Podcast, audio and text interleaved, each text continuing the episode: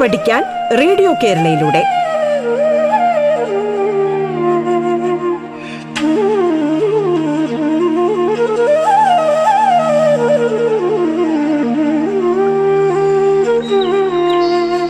Radio കേരളയിൽ പാഠം പരിപാടിയിൽ ഇന്ന് നിങ്ങളോടൊപ്പം ഞാൻ ശങ്കരൻ ഇ. കണ്ണൂർ ജില്ലയിലെ കടന്നപ്പള്ളി ഗവൺമെൻറ് ഹയർ സെക്കൻഡറി സ്കൂളിലെ ഗണിതാധ്യാപകനാണ്. ഇന്ന് 10ാം ക്ലാസ് ഗണിതം 4ാം അധ്യായമായ 2ാം കൃതി സമവാക്യങ്ങൾ ആണ് പരിചയപ്പെടുന്നത്. നിങ്ങൾ 8ാം ക്ലാസ്സിൽ സമവാക്യങ്ങൾ എന്താണെന്നും അവയുടെ പരിഹാരം കാണുന്നത് എങ്ങനെയാണെന്നും പഠിച്ചിട്ടുണ്ട്. അവയെല്ലാം വളരെ ലഘുവായ ചില സമവാക്യങ്ങളായിരുന്നു. ഉദാഹരണത്തിന്, ഒരു സംഖ്യയുടെ 2 മടങ്ങിനോട് 1 കൂട്ടിയാൽ 17 കിട്ടും. ഇത്തരത്തിലുള്ള സമവാക്യങ്ങൾ. അത് നമ്മൾ എങ്ങനെയായിരുന്നു പരിഹാരം കണ്ടെത്തിയത്? വിപരീത ക്രിയയിലൂടെയാണ് പരിഹാരം കണ്ടെത്തിയത്. സംഖ്യയുടെ 2 മടങ്ങിന് 1 കൂട്ടിയാൽ 17 കിട്ടും എന്നതിൽ നിന്നും സംഖ്യ കാണാൻ നമ്മൾ 17-ൽ നിന്നും 1 കുറച്ച് 2 കൊണ്ട് ഹരിക്കുകയാണ് ചെയ്തത്. അപ്പോൾ നമുക്ക് 8 എന്ന് ഉത്തരം കിട്ടുന്നു. അപ്പോൾ അത്തരത്തിലുള്ള സമവാക്യങ്ങൾ ഈ രീതിയിൽ വിപരീത ക്രിയയിലൂടെ ഉത്തരം കണ്ടെത്താൻ എളുപ്പമാണ്. അതുപോലെ മറ്റൊന്ന് നോക്കാം. ഒരു സമചതുരത്തിൻ്റെ വശങ്ങളെല്ലാം 1 മീറ്റർ കൂട്ടി വലുതാക്കിയപ്പോൾ ചുറ്റളവ് 36 മീറ്റർ ആയി. ആദ്യത്തെ സമചതുരത്തിൻ്റെ ഒരു വശത്തിൻ്റെ നീളം എന്തായിരുന്നു? ഇതാണ് ചോദ്യമെങ്കിലോ നമുക്ക് പുതുക്കിയ സമചതുരത്തിൻ്റെ ഒരു വശം കാണാൻ എന്ത് ചെയ്യണം?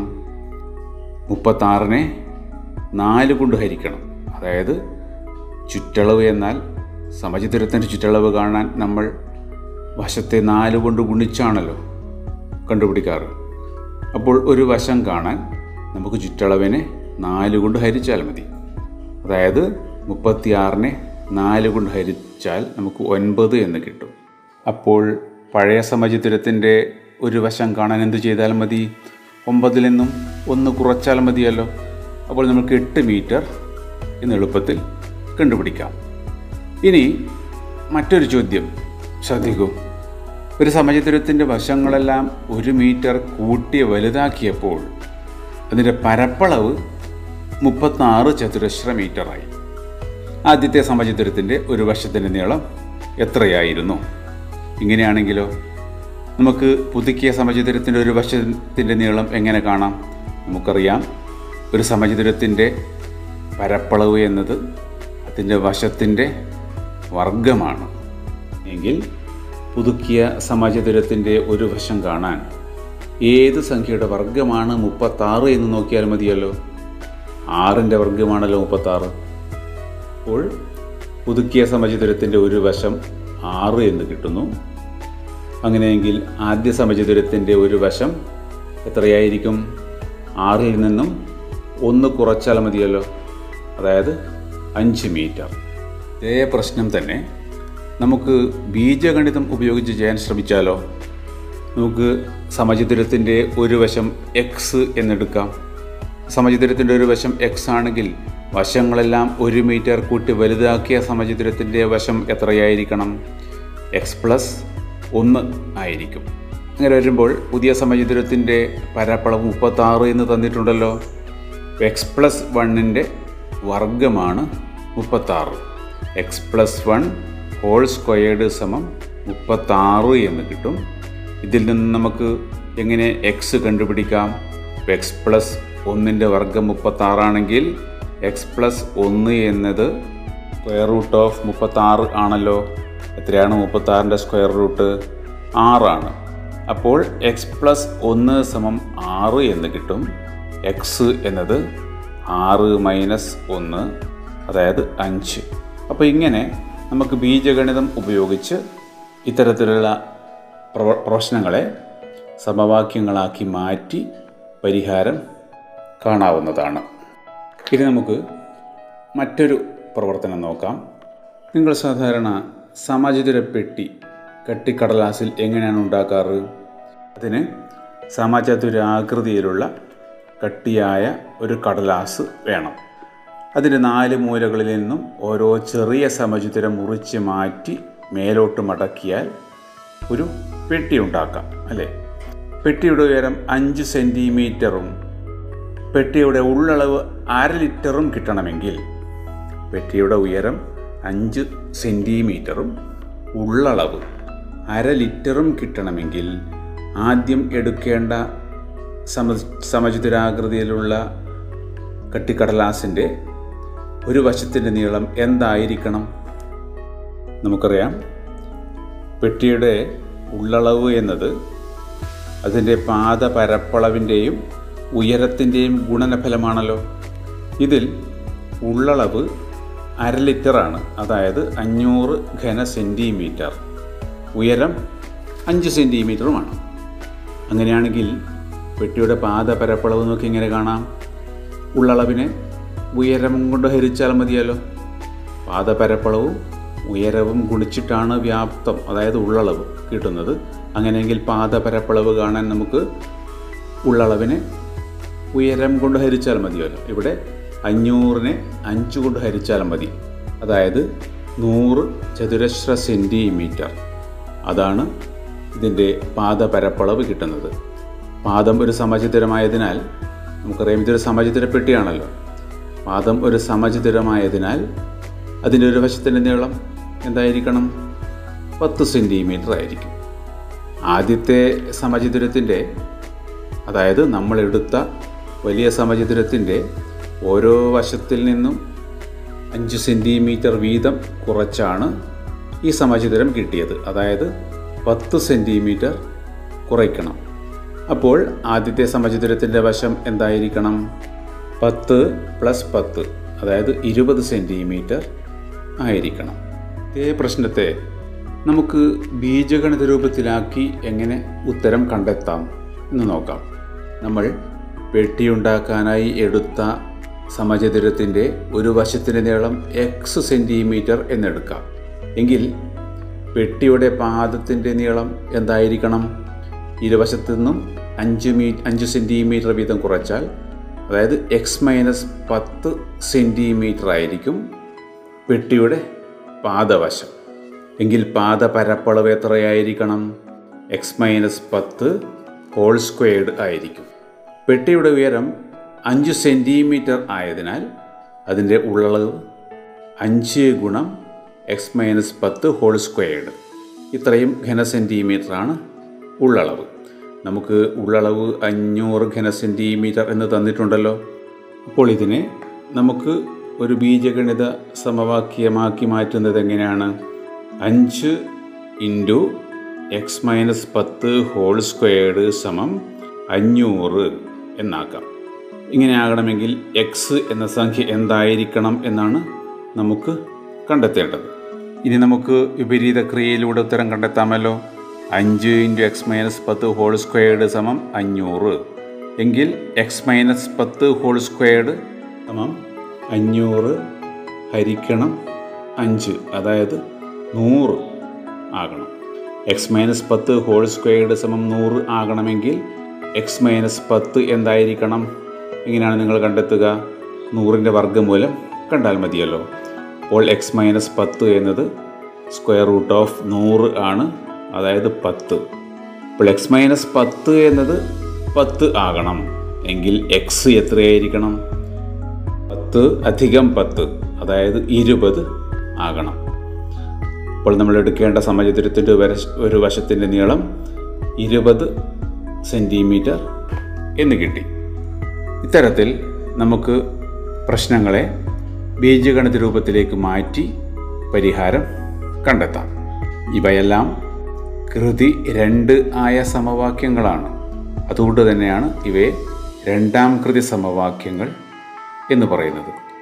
അപ്പോൾ ഇത്തരത്തിലുള്ള 2ാം കൃതി സമവാക്യങ്ങളുടെ പരിഹാരം കാണുന്ന ചില പ്രവർത്തനങ്ങൾ ഇനി നമുക്ക് ചെയ്യാം.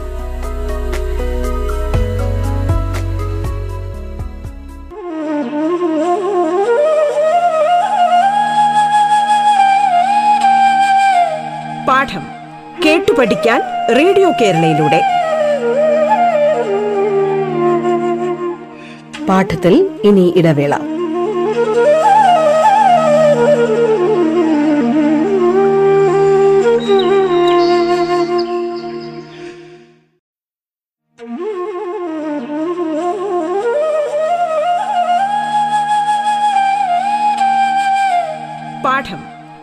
പഠിക്കാൻ റേഡിയോ കേരളയിലൂടെ.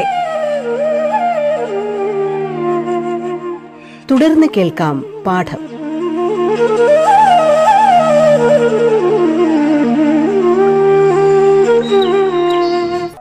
റേഡിയോ കേരളയിൽ പാഠം പരിപാടിയിൽ ഇന്ന് നിങ്ങളോടൊപ്പം ഞാൻ ശങ്കരൻ ഇ. കണ്ണൂർ ജില്ലയിലെ കടന്നപ്പള്ളി ഗവൺമെൻറ് ഹയർ സെക്കൻഡറി സ്കൂളിലെ ഗണിതാധ്യാപകനാണ്. ഇന്ന് 10th ക്ലാസ് ഗണിതം 4th അധ്യായമായ 2nd കൃതി സമവാക്യങ്ങൾ ആണ് പരിചയപ്പെടുന്നത്. ഒരു പ്രവർത്തനം നോക്കൂ. ഒരു സമചതുരത്തിൻ്റെ വശങ്ങളെല്ലാം 2 മീറ്റർ കുറച്ചു ചെറുതാക്കിയപ്പോൾ പരപ്പളവ് 49 ചതുരശ്ര മീറ്ററായി.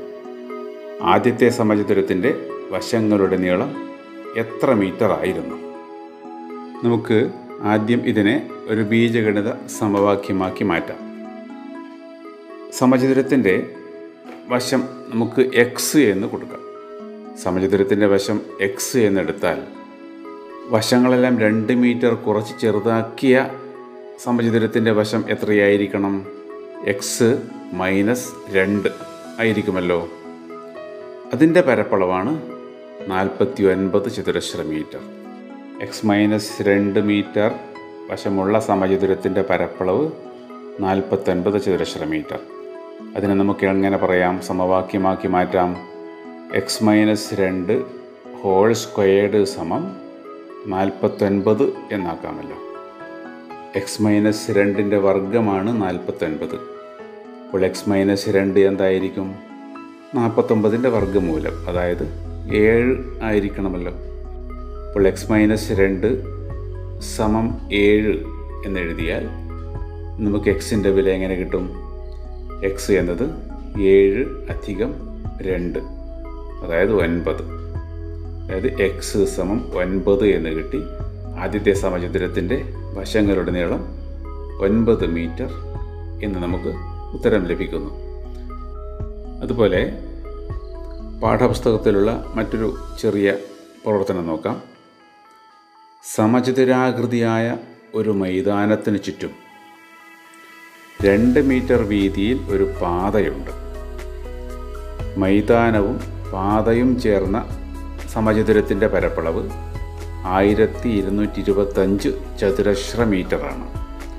മൈതാനത്തിൻ്റെ പരപ്പളവ് എത്രയാണ്? സമചതുരാകൃതിയായ മൈതാനമാണ്, അതിനു ചുറ്റുമാണ് 2 മീറ്റർ വീതിയിൽ പാതയുള്ളത്. നിങ്ങൾ ഒരു ഏകദേശ രൂപം നിങ്ങളുടെ നോട്ട്ബുക്കിൽ വരച്ചു നോക്കും. ഒരു സമചതുരം വരച്ച് അതിന് ചുറ്റും മറ്റൊരു സമചതുരം കൂടി വരച്ചു നോക്കുക. അപ്പോൾ പുറത്തെ കാണുന്ന ആ ഭാഗമാണ് മൈതാനത്തിന് ചുറ്റുമുള്ള പാത. ഈ പാതയുടെ വീതി 2 മീറ്ററാണ്.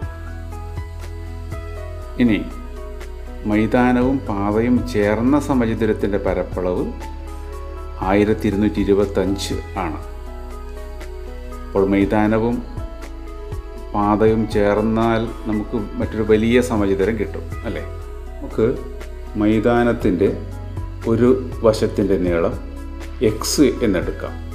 എങ്കിൽ മൈതാനവും പാതയും ചേർന്ന വലിയ സമചതുരത്തിൻ്റെ ഒരു വശം എത്രയായിരിക്കണം?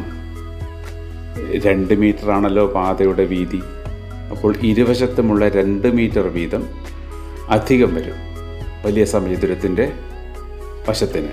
അതായത് എക്സിൻ്റെ കൂടെ 2 + 2, അതായത് 4 മീറ്റർ കൂടി ചേർന്നാൽ പുറത്തെ വലിയ സമചതുരത്തിൻ്റെ ഒരു വശം ലഭിക്കുന്നു. അതായത് പുറത്തെ സമചതുരത്തിൻ്റെ വശം എന്നത് എക്സ് + 4 ആണ്. അതായത് പാതയും മൈതാനവും ചേർന്ന വലിയ സമചതുരത്തിൻ്റെ വശം എക്സ് + 4 ആണ്. അതിൻ്റെ പരപ്പളവ് 1225 ചതുരശ്ര മീറ്ററാണ്. അതായത് എക്സ് + 4ൻ്റെ വർഗ്ഗം 1225 ആണ്. അങ്ങനെയെങ്കിൽ എക്സ് + 4 നമുക്ക് കണ്ടുപിടിക്കാമല്ലോ. എക്സ് + 4 എന്തായിരിക്കും? 1225ൻ്റെ വർഗ്ഗമൂലം, അതായത് 35 എന്ന് കിട്ടും. എക്സ് + 4 = 35 എങ്കിൽ എക്സിൻ്റെ വില 35 കുറക്കണം 4, അതായത് 31. അതായത് മൈതാനത്തിൻ്റെ ഒരു വശത്തിൻ്റെ നീളം 31 മീറ്റർ എന്ന് കിട്ടും. ചോദ്യം മൈതാനത്തിൻ്റെ പരപ്പളവ് എത്രയാണ് എന്നതാണ്. അപ്പോൾ മൈതാനത്തിൻ്റെ പരപ്പളവ് നമുക്ക് കാണാൻ 31ന്റെ വർഗം കണ്ടാൽ മതിയല്ലോ. അതായത് 31ന്റെ വർഗം 961 ചതുരശ്ര മീറ്റർ. അപ്പോൾ മൈതാനത്തിൻ്റെ പരപ്പളവ് 961 ചതുരശ്ര മീറ്റർ എന്ന് കിട്ടുന്നു. ഇനി നമുക്ക് സമാന്തര ശ്രേണിയുമായി ബന്ധപ്പെട്ട ഒരു പ്രവർത്തനം ഈ രണ്ടാംകൃതി സമവാക്യം ഉപയോഗിച്ച് എങ്ങനെ പരിഹാരം കാണാം എന്ന് നോക്കാം. അത്തരത്തിലുള്ളൊരു പ്രവർത്തനം നോക്കാം. 2, 5, 8, 11 ഇങ്ങനെ തുടരുന്ന ഒരു സമാന്തര ശ്രേണി. ഈ സമാന്തര ശ്രേണിയിലെ എത്രാമത്തെ പദത്തിൻ്റെ വർഗമാണ് 2500? ചോദ്യം ഒന്നുകൂടി പറയാം. 2, 5, 8, 11 എന്ന് തുടരുന്ന സമാന്തര ശ്രേണിയിലെ എത്രാമത്തെ പദത്തിൻ്റെ വർഗമാണ് 2500? എത്രാമത്തെ പദത്തിൻ്റെ വർഗമാണ് 2500 എന്ന് ചോദിക്കുമ്പോൾ നമ്മൾക്ക് എണ്ണാമത്തെ പദത്തിൻ്റെ വർഗമാണ് 2500 എന്ന് സങ്കല്പിക്കാം. നമുക്ക് എണ്ണാമത്തെ പദത്തിൻ്റെ വർഗമാണ് 2500 എന്ന് സങ്കല്പിക്കുകയാണെങ്കിൽ n എത്രയാണ് എന്ന് കാണേണ്ടി വരും. 2, 5, 8 ഇങ്ങനെ തുടരുന്ന സമാന്തര ശ്രേണിയുടെ എന്നാം പദം എത്രയാണെന്ന് നോക്കാം. ആ എന്നാം പദത്തിൻ്റെ വർഗമാണ് 2500. ഇപ്പോൾ 2, 5, 8 ഇങ്ങനെ തുടരുന്ന സമാന്തര ശ്രേണിയുടെ എന്നാം പദം എത്രയാണ്? അതിൻ്റെ പൊതുവ്യത്യാസം 3 ആണല്ലോ. അപ്പോൾ 3 3ൻ്റെ ഗുണിതങ്ങളിൽ നിന്നും എത്ര കുറച്ചാലാണ് ഇതിലെ ഓരോ പദവും കിട്ടുന്നത്? 3ൻ്റെ ഗുണിതം, ആദ്യത്തെ ഗുണിതം 3ആണ്. 3ൽ 1 കുറച്ചാലാണ് 2 കിട്ടുക. അടുത്ത 6ൽ 1 കുറച്ചാലാണ് 5 കിട്ടുക. അപ്പോൾ അങ്ങനെ വരുമ്പോൾ ഇതിൻ്റെ ബീജഗണിത രൂപം എന്നത് 3n - 1. 3ൻ്റെ ഗുണിതത്തിൻ്റെ ബീജഗണിത രൂപം 3n ആണല്ലോ. അതിൽ നിന്നും 1 കുറച്ചതാണല്ലോ ഇതിലെ ഓരോ പദവും. അങ്ങനെ വരുമ്പോൾ ഈ ശ്രേണിയുടെ ബീജഗണിത രൂപം 3n - 1. അപ്പോൾ 3n - 1ൻ്റെ വർഗ്ഗമാണ് 2500 എന്ന് നമുക്ക് സങ്കല്പിക്കാം.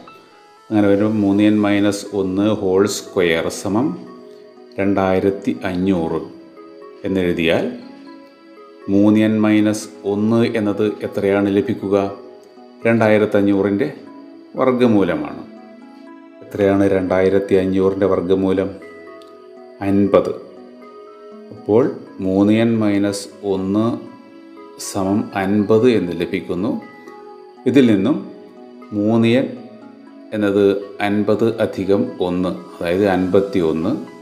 n = 51/3 എന്ന് ലഭിക്കും, അതായത് 17. അതായത് n = 17 എന്ന് കിട്ടുന്നു. 17ാമത്തെ പദത്തിൻ്റെ വർഗ്ഗമാണ് 2500 എന്ന് ഉത്തരം ലഭിക്കും. ഇതേപോലെ മറ്റ് സമാന്തര ശ്രേണികളും എടുത്ത് നിങ്ങൾക്ക് വേണമെങ്കിൽ പ്രവർത്തനങ്ങൾ ചെയ്യാവുന്നതാണ്. ഒരു പ്രവർത്തനം നിങ്ങൾ എഴുതിയെടുത്തോളൂ. 6, 10, 14 ഇങ്ങനെ തുടരുന്ന സമാന്തര ശ്രേണിയിലെ എത്രാമത്തെ പദത്തിൻ്റെ വർഗ്ഗമാണ് 1764? അതുപോലെ പാഠപുസ്തകത്തിൽ ഇനിയും ചില പ്രവർത്തനങ്ങളുണ്ട്. അതെല്ലാം നിങ്ങൾ സ്വന്തമായി ചെയ്ത് നിങ്ങളുടെ ഗണിതാധ്യാപകരെ കാണിച്ച് അത് ശരിയാണെന്ന് ഉറപ്പുവരുത്തുക. അപ്പോൾ പുതിയ പ്രവർത്തനങ്ങളുമായി നമുക്ക് അടുത്ത ക്ലാസ്സിൽ വീണ്ടും ഒത്തുചേരാം.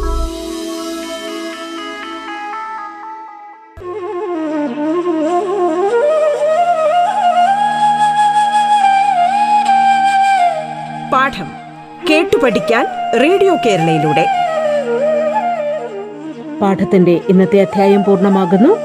ഇനി അടുത്ത ദിവസം കേൾക്കാം. നമസ്കാരം.